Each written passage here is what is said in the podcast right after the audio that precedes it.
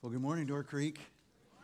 It is good to be together. If you're a guest here today, my name's Mark, one of the pastors, and just want to let you know we had a great baptism service last night. 26 from our church family were baptized. Some were family, some were young children, and some were older. And it was a great, great party. We'll give you a highlight of that coming up here in the next week or so.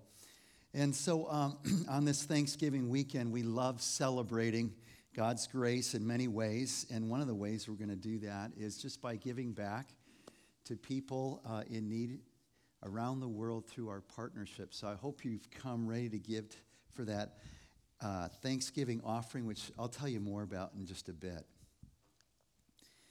was about 20 years ago, but it seems like yesterday, that I rushed down the hallway of Lori's family's home where mom had asked me, Lori's mom asked me to just come and look at dad. It had been about a year. He was diagnosed with Lou Gehrig's disease, and it was a slow but uh, encroaching disease that we knew would take his life one day. And that day, there was a significant turn. When I rushed into the room, Dad was seated on the edge of the bed. He was sweating profusely, and what we all noticed is his lips were blue. And so we did what any of us would do we rushed him to the hospital. And as we got to the hospital and settled into the um, emergency room, we quickly found out that he was intubated. And the doctor came out and said, You know, if he'd waited any longer, he wouldn't have made it. And uh, dad did end up dying about eight, nine months, but we were so grateful to have that time together. I don't know if you've ever been there, but we know the possibility is there, isn't it? Where some just emergency, someone's health, someone's life could weigh in the balance, and we could be part of the mix where we would be called upon to make a, a quick and decisive decision that could save a person's life, right?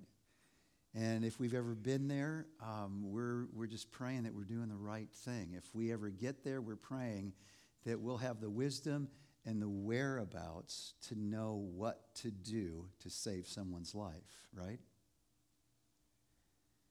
I'm not sure if we've caught up that there's a, a parallel for someone's spiritual life. That we could actually be doing life together with people whose spiritual life hangs in the balance. They may not actually even know it and we'd be called upon to be an agent of grace used by God to help someone move through that really perilous spiritual time. So, you know what I'm talking about? Physical death, but I'm talking about now a spiritual time. And I feel like as we're working through the book of Galatians, which is a letter to these churches in this region called Galatia, Asia Minor, modern day Turkey, that that's that's the situation that's gripping Paul. That he sees his brothers and sisters who began the race with God well through faith alone in Christ alone by God's grace alone.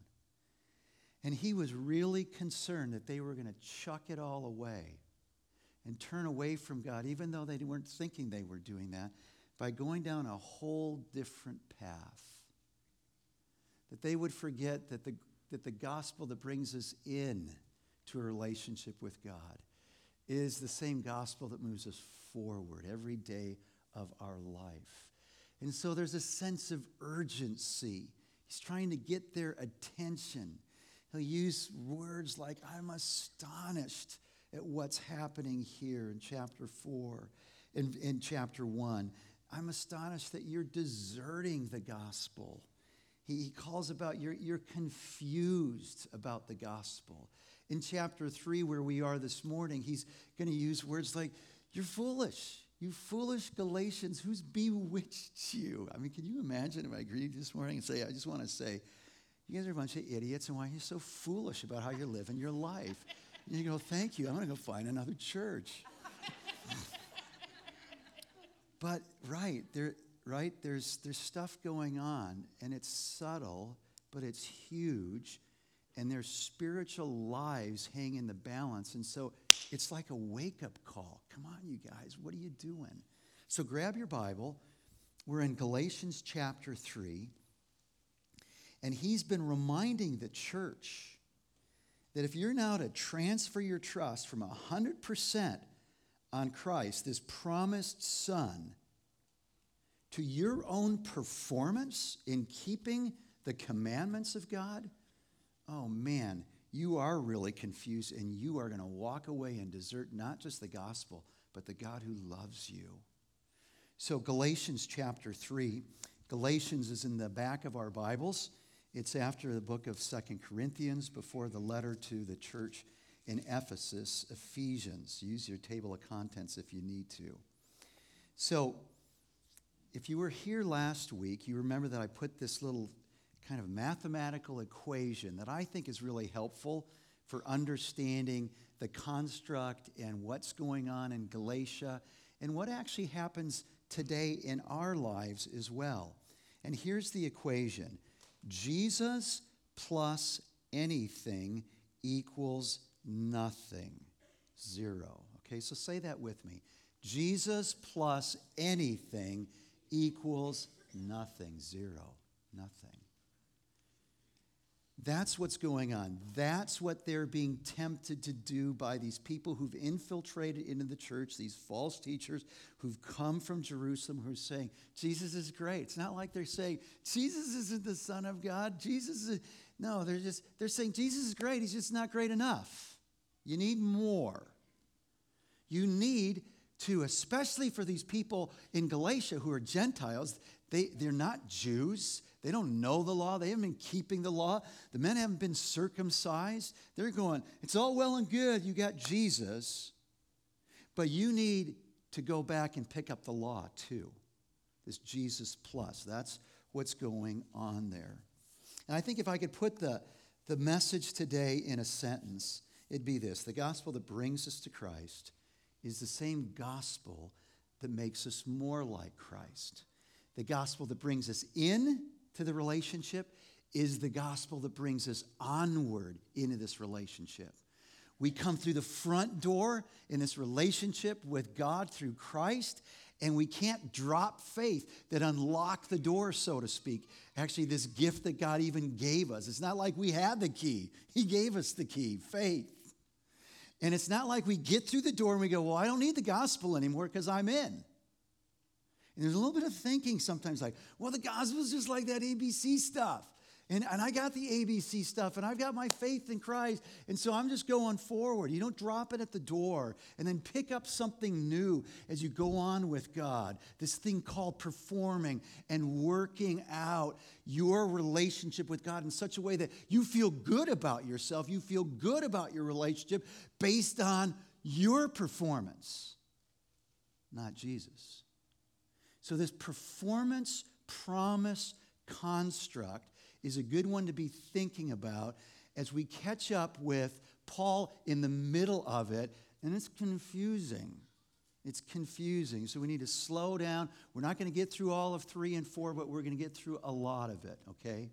So let me tell you how I think it breaks down. In the first part of chapter three, he's going to give them a history lesson.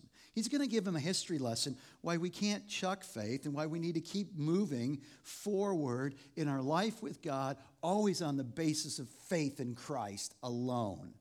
And he's going to say, uh, he's going to give them a history lesson. He's going to go back in verses 1 through 14. He's going to point back. First of all, how, how, did you, how did you enter into this relationship? He'll use the phrase, How did you receive the Spirit? How did you get this new life in the Spirit? We're now you are God's child. How that happened? Was it works? Was it faith? Then he's also going to say, oh, not, not only how did it happen for you, but man, we all know that we trace back our, our faith in God to Abraham. How did it start for Abraham? Did it start for Abraham by keeping the law or by believing the promise? So he's going to do a history lesson, all right? Then in the following verses, in verses 15 through 18, he's going to give a theology lesson. He's going to talk about what we just sang about that God is true and his word can be trusted and he doesn't renege on his word. And so he's going to say, yeah, the promise came first and then the law came, but the law doesn't renege the promise. God's contract, God's covenant with his people is as binding as the contracts that we make with each other. That's what he's going to do in verses 15 through 18, which then raises the question in verses 19 through 25 then why did God give us the law? What's the purpose of the law? He's anticipating the obvious kind of response to the people then, well, what do I do with the law? And what do we do with the law? And how do we think about the law? Are, are, we saved by grace alone, through faith alone, in Christ alone? And so it doesn't matter how we treat each other. It doesn't matter how we fill out our expense report. It doesn't matter if I cheat on my SAT or ACT this, this year. Is that because I'm all under grace? What's my relationship to the law? What was the purpose of the law? He's going to go there, and he's going to wrap it up by reminding us, since we are children of the promise, we're kids who call God Father, Daddy, Abba.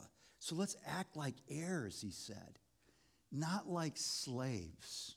You go down the performance, the doing the work stuff, that's the stuff of a slave. And you'll never find freedom in that. Live in the grace of God, in the freedom of God, that He's adopted us as kids. All right, so that's where we're going. You ready?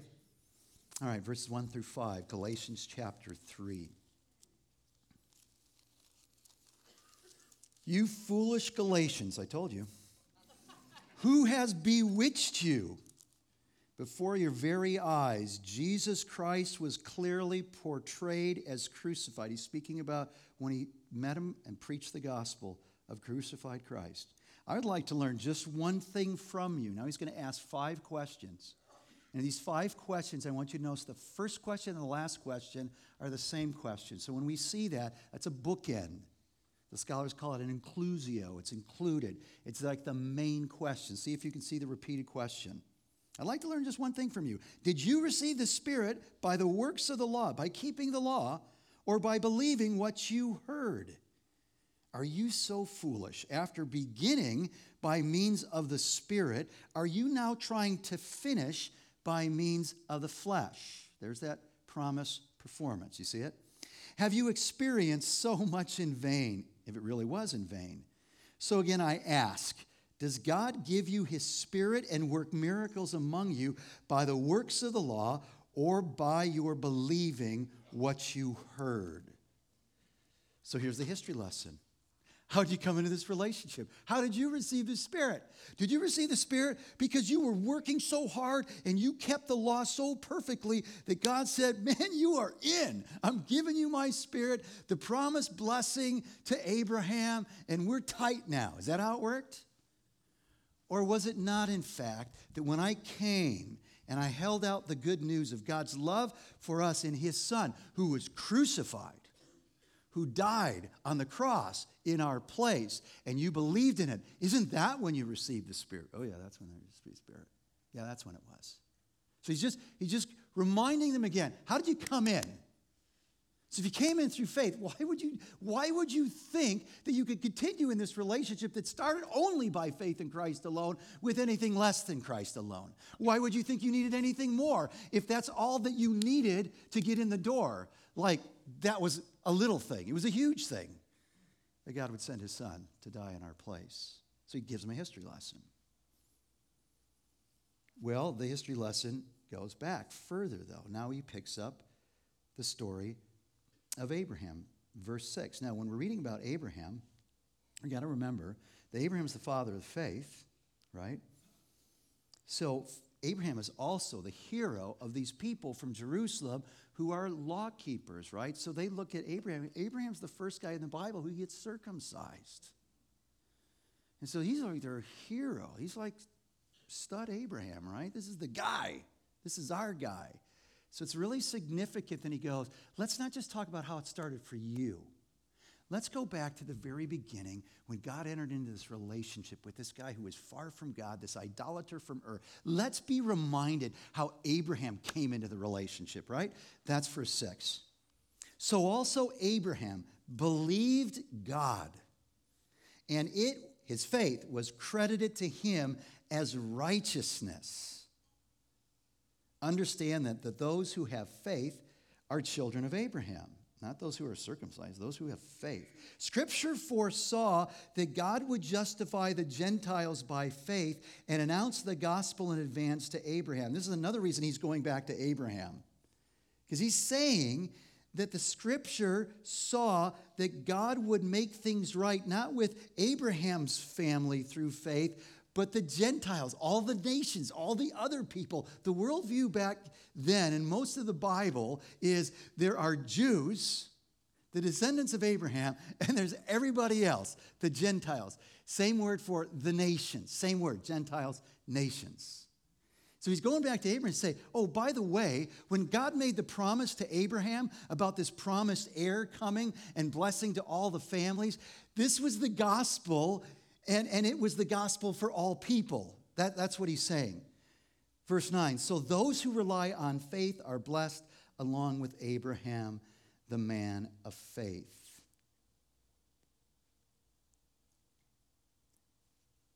Now, someone might have been thinking that the history lesson would have said, you know, in keeping with these false teachers, well, that Abraham kept the law, and that was credited to his account as a good thing. And God said, Good enough, you're in.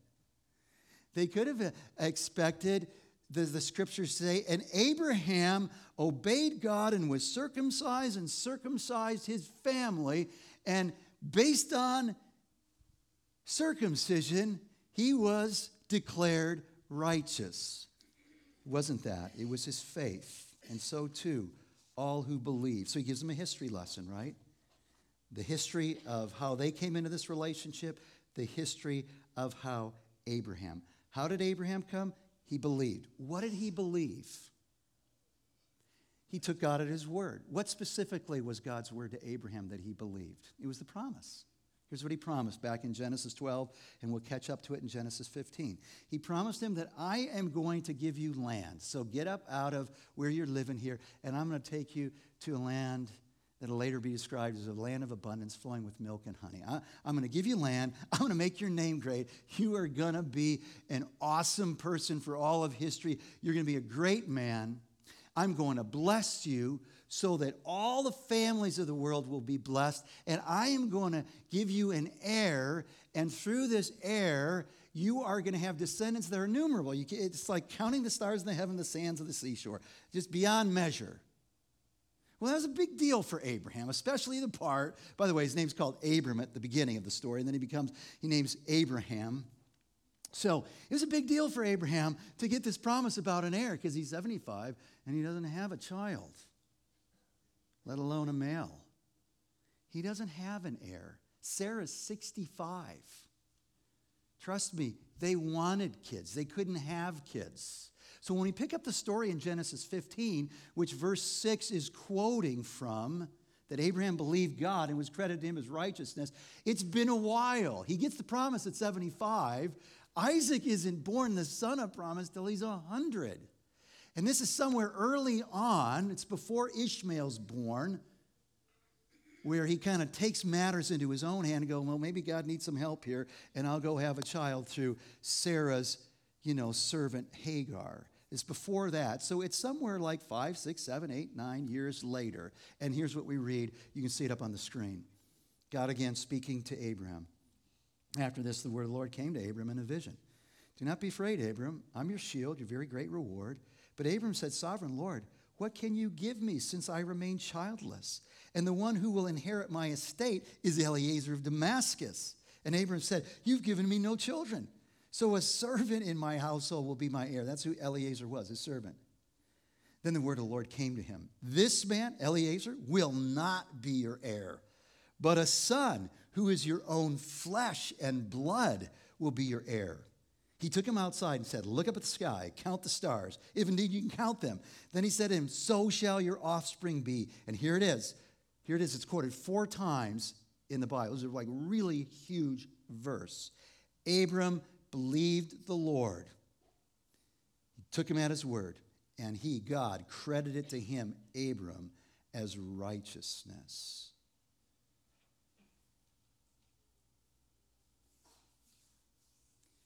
So then it raises a question all right, if that's how we come into this relationship with God, through faith alone, in the promised Son alone, by God's grace alone, then why, why isn't it that, that works in keeping the law and the commandments, and there's like a lot of them, 613 in the Old Testament? Why, why, doesn't, why doesn't that do us any good? Why, what, what's deficient about the law? So he, he unpacks that in verses 10 through 12 by basically saying the law curses us. The promise brings blessing. I'm going to bless you, Abraham, so that all the families of the world will be blessed through this promised son, through Jesus.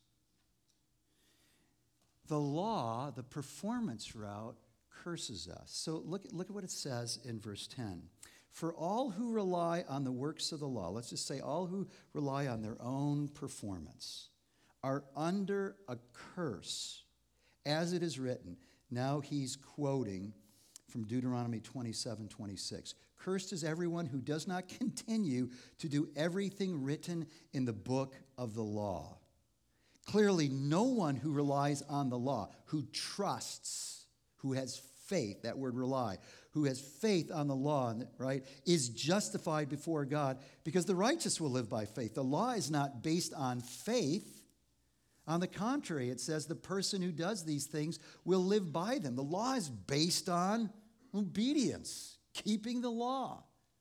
The promise in trusting the one who promises and the one who's promised God and his promised miraculous Son our Savior. So, why can't the law save us or move us forward in our life with God? Because it doesn't remove the curse. It doesn't remove the curse. It can't. Because we can't perfectly keep the commandments.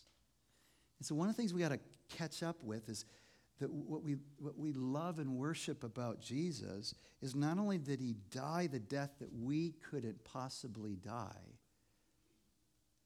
not only did he die the death that we deserved, but he lived the life that we can't live. And that is in perfect obedience to the Father. Remember how Jesus sums it all up? All the commands, all 613, get, get whittled down into two, right? Love God with all your heart, soul, mind, and strength. And the second's like unto it, but it's still the second. Love who? Your neighbor as yourself. Jesus did that right every day of his 33 years walking on this earth.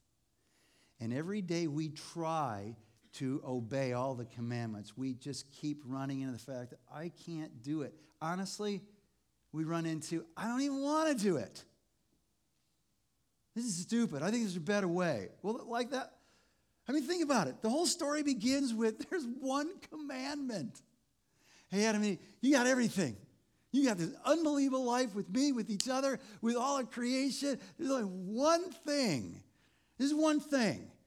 And it's a good thing that I'm telling you this because if you, if you don't heed what I'm telling you, it's going to all go crazy bad. There's like one commandment. We're going, man, if, I mean, if there was like 413, we probably, we could probably do this. One commandment. Don't eat from the tree of the knowledge of good and evil. And what do they do? Man, that looks good. Maybe God's, maybe he's messed up on this one. I think we know better. So the, the law can't move us forward because it never takes us out of this position of being cursed. When we're cursed, it's because of our sin. It's not because God had a bad day and our sin separates us from God. And so there is no life with God. Sin separates us. And so going back to performance is walking away from the life that is ours through the promised Son and his sacrifice on the cross, Jesus Christ. So, how can we be freed from the curse? Glad you asked, Paul says, verse 13. Christ freed us, he redeemed us from the curse of the law. How?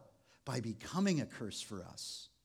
For it is written. So, whenever you see that, you guys know this, but just in case you don't, for it is written, it's just it's a it's a cross reference. It's quoting now Old Testament scripture. For it is written, Cursed is everyone who is hung on a pole. on like, think of the tree of the cross. He redeemed us in order that the blessing given to Abraham might come to the Gentiles through Christ Jesus, so that by faith we might receive the promise of the Spirit. So, Paul says when Jesus died on the pole, on the cross, he was cursed. So, people who died on the pole uh, were people who were being punished, capital punishment. Think about like, like an electric chair. Okay? That, they're cursed. They, they've done something really, really bad to warrant that. Well, he's not just saying, Paul's not just arguing here that Jesus is cursed because he ends his life falsely accused of something he didn't do, but because he died on a cross, he's cursed. No, he's, he's also saying that this one who, Jesus Christ, has died on the Roman cross, yep, he's cursed according to the law. He's hanging on a pole, he's on the cross. But at the end of the day, he's cursed because what Paul says in 2 Corinthians 5:21, he who knew no sin, speaking of Jesus, became sin on our behalf so that the righteousness of God would be ours. So here's like a really important thing to remember. When Jesus dies on the cross, he dies in our place for our sin, absorbing the wrath of God that we deserve, that we might receive the righteousness of God through Christ, through faith in Christ. So it's like we stand before God and He's a judge and says, Man, you owe me a ton. You, my fear, you are so far in debt. But I'll tell you what, I'm going to forgive your debt. Well, that's great. Forgiving the debt gets me to zero. But Jesus did more than that, and the cross does more than that. He takes on our debt and then through faith, he gives us himself, his perfect life before the Father, his righteousness. So I go from how many billions in debt to zero but I didn't even stay there because through faith in Christ on the cross, I have all of his righteousness. So it's so wild and it's so beautiful when Jesus sees us because our faith is in Christ. He actually, we're covered, we're hidden, we're in Christ. He doesn't see me in all my brokenness. He sees my faith in Christ and I'm wrapped, I'm clothed in Christ's perfect life and love and truth, that he sees Christ when he looks at me. I have his righteousness. And so, how are we freed from the curse? He says, Well, it's not like God says, Well, you know what? I cancel the curse. No, the curse was real. It's as real as the law of gravity. You sin, you're separated from God, and you will die. And the curse is death physical, spiritual. And he didn't just say, Well, I just cancel that idea. No, he, he said, I satisfied the curse and forever obliterated it through my son who absorbed the curse. That's what happened on the cross when darkness came. It was just a reminder, just physical reminder that he became sin. And at that day, even the sun hid as the Son of God took on our sin. And so, how does the curse get reversed? Through Christ, who died on the cross. So, we can't swap faith in the promised Son for performance because the gospel that brings us to Christ is the same gospel that makes us more like Christ. The way in is the way forward. In, this, in verses 15 through 4 7, he's going to quickly give a second reason why the gospel that brings us in is the same gospel that moves us forward. And this has to do just with the Word of God and how it's true and how the promise is binding. So, have you ever had that where someone's made a promise to you? Maybe it's the employer and they said, hey, you know, this is going to happen. I'm going to give you this bonus and this, that. Or a good friend promised you. Or actually, someone actually gives you something. It was really, really nice. And then all of a sudden the deal's off. Like, what happened to that? What happened to that? They take it back they don't keep their word, and you're just going, Well, I don't have any recourse. It was just, it was a promise, but I guess they changed their mind. And it stings, right? Well, God doesn't do that, He keeps His word. And so that, that's what He's saying here in verse 15 and following. Brothers and sisters, let me take an example from everyday life. Just as no one can set aside or add to a human covenant that has been duly established. All right, so a legal binding contract, right? You just can't add to it uh, willy nilly and take away from it, right? It's binding. So it is in this case. The promises were spoken to Abraham and to his seed, singular, the promised heir. Scripture does not say and to seeds, meaning many people, but and to your seed, meaning one person who is Christ. What I mean is this the law introduced 430 years later. This is good to remember.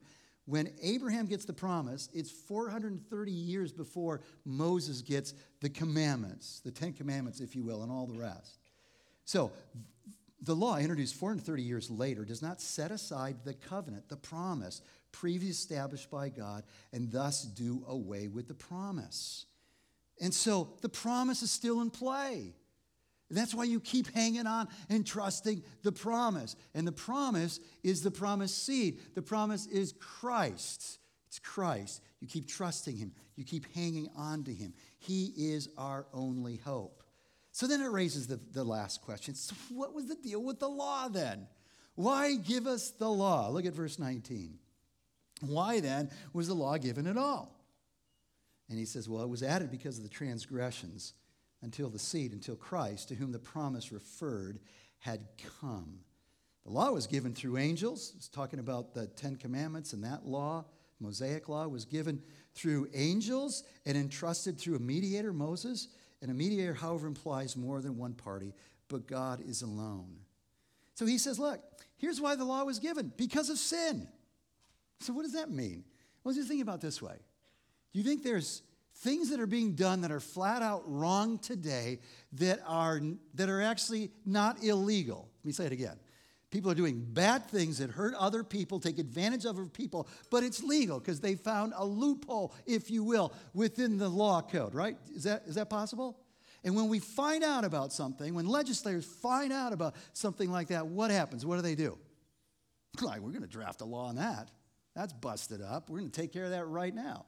He says the reason the law exists is because the sin exists. So, all right, so there's a sense where the law, if we, we, he doesn't unpack it all, but in the Bible, it'll say, well, the law reveals the heart of God. All right, that's one of the reasons we have the law. It tells us about God's perfect character. Uh, another thing is the law came to curb sin and remind us that we are sinners. In fact, Paul will say, you know, there's a funny thing about the law. I wouldn't have known I was a coveter unless the law had said, do not covet. But in Romans 7 7, because the law says that, I, I, I un- understand that. Or in Romans 3:20 we read this, for no one can ever be made right with God by doing what the law commands. The law simply shows us how sinful we are. What's the purpose of the law? It reveals God's heart. What's the purpose of the law? It reveals my heart. It shows me I'm not a law keeper. And then it shows me that I need a savior. Because if I'm not a law keeper and the requirement of the law says, cursed is every is anyone who does not keep everything written in the law, I'm under the curse and I don't want to live under the curse and I don't want to die separated from God and I don't want to miss out the blood. So I need a savior. So the law, he says, and he goes on in that chapter, say, is like this tutor.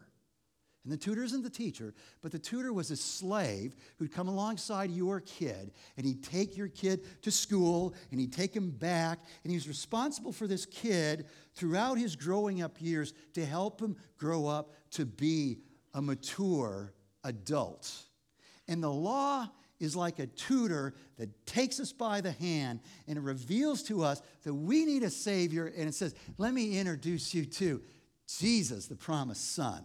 That's the purpose of the law. And so the gospel that brings us in is the gospel that moves us forward. So he says to his friends, you drop you drop the promise, trusting in the promise, and switch to now this performance mindset. You, you, you just so you know, you're moving from a position of sonship, of being this heir this, this child of God, and you're moving into this construct of being a slave. One is free, one you have this relationship where the spirit in you that you've received through faith, you cry out to God, you know you have a relationship, you call him daddy, Abba Father.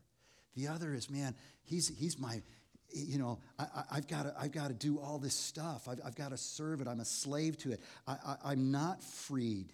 I'm, I'm under this weight of trying to always perform and perform. So he says, Look, you guys, you've entered into the relationship. You're sons and daughters of the king. Why would you chuck it by returning to being a, a servant, a slave of the law that can only condemn us? So there was this guy in our family. His name was Adolf Pretzler. We, meet, we met him through a, a friend of ours, Ella, and I was just this little kid. So um, Ella was this beautiful young woman from Switzerland, and she came to America and she worked for a very wealthy family on the North Shore of Chicago. We got to know her. Ella's family would go out to a ranch in Colorado where she met Adolf. Adolf, too, worked for a very wealthy family. He was an Austrian, and his family was from Easton, Maryland. You can look this up. And the Stewart family owned what is today called the Pink Castle on Chesapeake Bay. Hundred, hundreds of acres of farmland, and then just these unbelievable, like Spanish castle like buildings and underground tunnels and uh, you know, he had a yacht with all these people and gardeners by the dozens and fountains and grounds, and it was like unbelievable. So Adolf worked for these, the Stewart family. He was the ambassador to China at one point, the, the, the Stewart family. He worked for this family for years and years and years. And Adolf was 60 and Ella was 35 when they got married, and that was, wow. But it was great.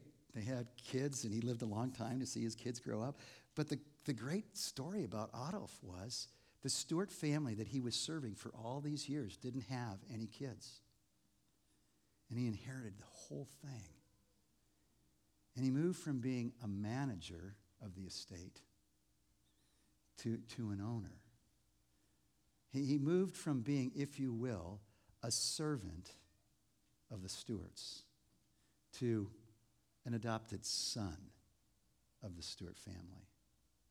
Now, may, uh, imagine, if you will, and I don't have all the timing, I was pretty young.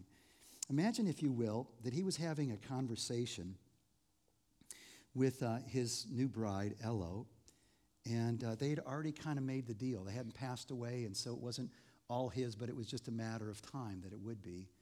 That he would just kind of tell the story and in earshot, they heard him tell the story that, yeah, it's, it's mine because I, I worked so hard. And it was like, you know, if you're, you or me or a Stewart, we go, well, you sure did work hard. But that's not why we gave it to you. We gave it to you because we love you like a son. And so you, you, see that position of, of the performance, how it would be an offense to someone who goes, well, that's not, this wasn't a paycheck. This was a gift. We didn't have to give it to you. We paid you well all these years. We didn't have, but we wanted to give it to you. Why would you turn the gift into something you earned? Why would you take the beauty of the gift and make it all about you? Do you see where I'm going here? Now, now uh, imagine even crazier if the Stewarts die and, and Adolf continues to function as if he's still the servant and not the owner. That's nuts, isn't it? It's nuts. May God help us to live in the freedom of being sons of the King. Let me tell you, way, way better real estate than the Pink Castle. And it's a pretty cool place. of the whole universe, the one who frees us the one who died for us. So let's hang on every day of our life. Don't ever think, oh, that was just the, that was the front door stuff. That was just like at the beginning stuff. No, this week, we need to hang on to Christ with everything that we have because He's all that we need. When we're tempted to go, well, you know what, I'd feel a lot better about myself if I just made a little bit more money, if I had this toy, if I had this thing. Let's not lose our way. Let's not swap it out now in thinking that we have identity, security, significance, meaning in life, and anything other than our relationship that is ours by the sheer joy of God that He pursue us when we didn't desire it or even deserve it. Amen? Amen. Let's pray. God, you're so good to us. Remind us of the bad news, that we'd relish the good news. Forgive us for not doing backflips and getting goosebumps over your great love for us because we think we've, we, we, we're doing something for you. Lord, we want to do everything for you, but let it be from a heart that has been transformed by grace. That we would really live that truth out that it's by grace alone, through faith alone, not of our works that we would boast. It's a gift of God. And so may we understand who we are. Masterpieces created in Christ Jesus by your grace through faith to do good things, not for your approval, because we have your love. The things that you've called us to do, the things that you prepared before this world began. Let us do it well as your kids. In Jesus' name, amen.